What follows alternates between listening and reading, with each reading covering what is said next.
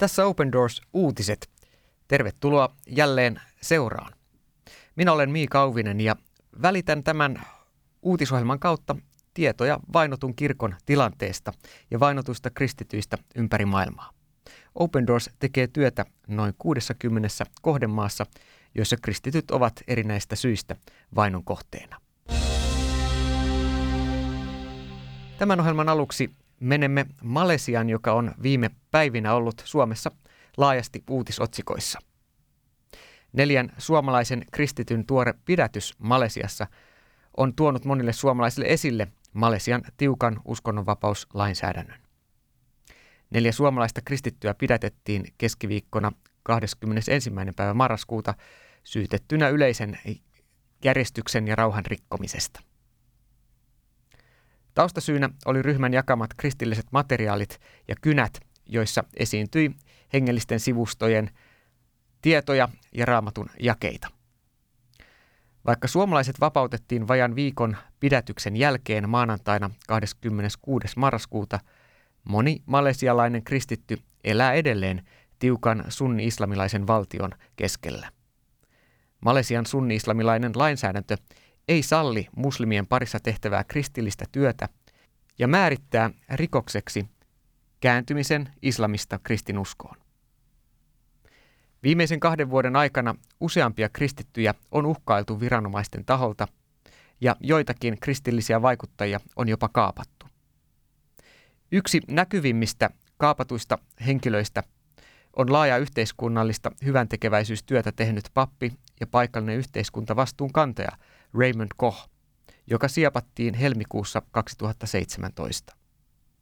Huppupäiset hyökkäjät ympäröivät hänen autonsa moottoritiellä keskellä kirkasta päivää ja veivät hänet mukanaan. Hyökkäys vaikuttaa turvakamerataltioinnin perusteella ammattimaisen tarkalta työltä. Voit katsoa halutessasi tämän videon Open Doorsin nettisivuilta. Viimeisen kahden vuoden aikana Raymondin lisäksi on siepattu kristitty aviopari Joshua Hilmi ja Ruth Sitepu sekä shia-muslimi Amriche Maat. Nämä kaikki tapaukset alleviivaavat Malesian tilannetta, kuinka valtio ei salli muita kuin sunni-islamilaisia ajatuksia saavan tilaa yhteiskunnassa. Tämän vuoden toukokuu loi kuitenkin uusia mahdollisuuksia puuttua Malesian uskonnonvapaustilanteeseen. Toukokuussa nimittäin Malesian valittiin uusi hallitus äänestyksen myötä. Uusi hallitus avasi näiden kidnappattujen tapaukset uudelleen käsittelyyn. Samoihin aikoihin valtion poliisin sekaantumisesta sieppauksiin saatiin uusia todisteita, kun ilmiantaja julkaisi omia tietojaan. Open Doorsin Malesian yhteistyökumppanit pyytävätkin kiireellisiä toimia kidnappattujen auttamiseksi. Open Doors pyytää kaikkia suomalaisia lähettämään postia suoraan Malesian pääministerille ja olemme avanneet tähätä varten sivuston opendoors.fi kautta Raymond Koch. Siellä voit tutustua lisää Malesian uskonnonvapaustilanteeseen sekä pastori Raymond Kohin kaappaukseen ja nähdä myös videotallenne hänen kaappauksestaan, joka tallentui läheisen talon turvakameraan. Meidän osamme on nimenomaan auttaa niitä, joita vainotaan uskonsa tähden myös Malesiassa. Malesiassa, jossa asuu 31,2 miljoonaa ihmistä, on 2,9 miljoonaa kristittyä. Monet heistä eivät kuitenkaan uskalla julkisesti tuoda uskoaan laajasti esille. Sitten Lähi-Itään, jossa kristityt pakolaiset toteavat, että ensi kerralla emme enää selviäisi.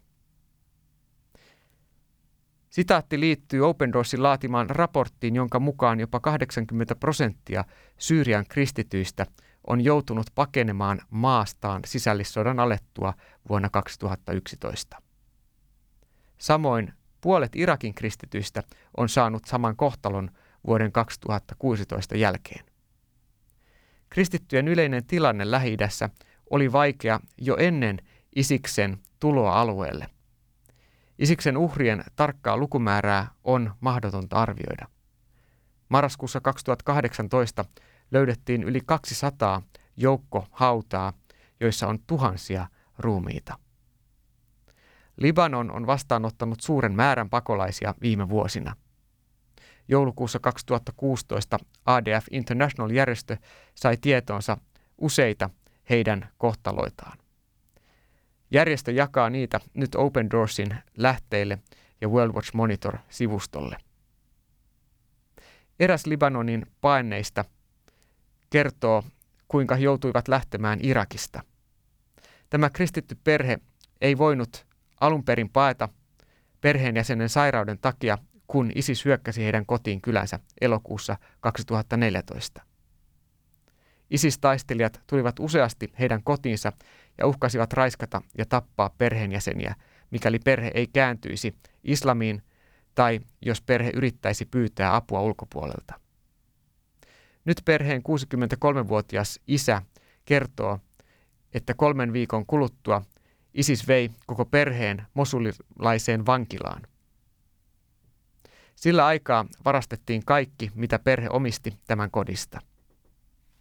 Perhe vapautettiin myöhemmin ja he pakenivat sitten Beirutiin. Perheen tytär kärsi kuitenkin traumasta, eivätkä he voi koskaan enää siksi palata takaisin omaan kotimaahansa tai kotikyläänsä. Perheen 63-vuotias isä toteaa, pelastuimme ihmeellisesti kuolemasta, mutta seuraavalla kerralla emme selviäisi samasta koettelemuksesta. Tarvitsemme teidän apuanne, jotta jaksamme. Olemme kiitollisia rukouksistanne. Näin siis yksi Open Doorsin tuen ja rukousten kohteena oleva perheenisä, joka on saanut suojaa Libanonista jouduttuaan jättämään kotimaansa Irakin. Tänäkin jouluna Open Doors kerää Suomessa varoja ja tukea Lähi-idän kristittyille, jotka eri puolilla Lähi-itää ja osa Irakissa ja Syyriassa pyrkivät edelleen elämään todeksi kristityn kutsumusta.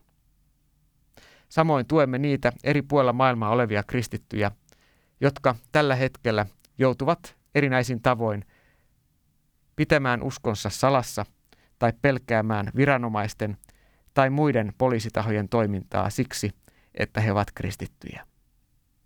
Uskonnon vapaus ja vapaus uskoa ja vapaus viettää joulua ei ole itsestäänselvyys. Siksi Open Doors haluaa tänäkin jouluna Suomessa muistuttaa, että joulunvieton keskellä on tärkeää muistaa myös vainottuja kristittyjä ympäri maailmaa. He jakavat saman vakaumuksen, mutta eivät samaa vapautta.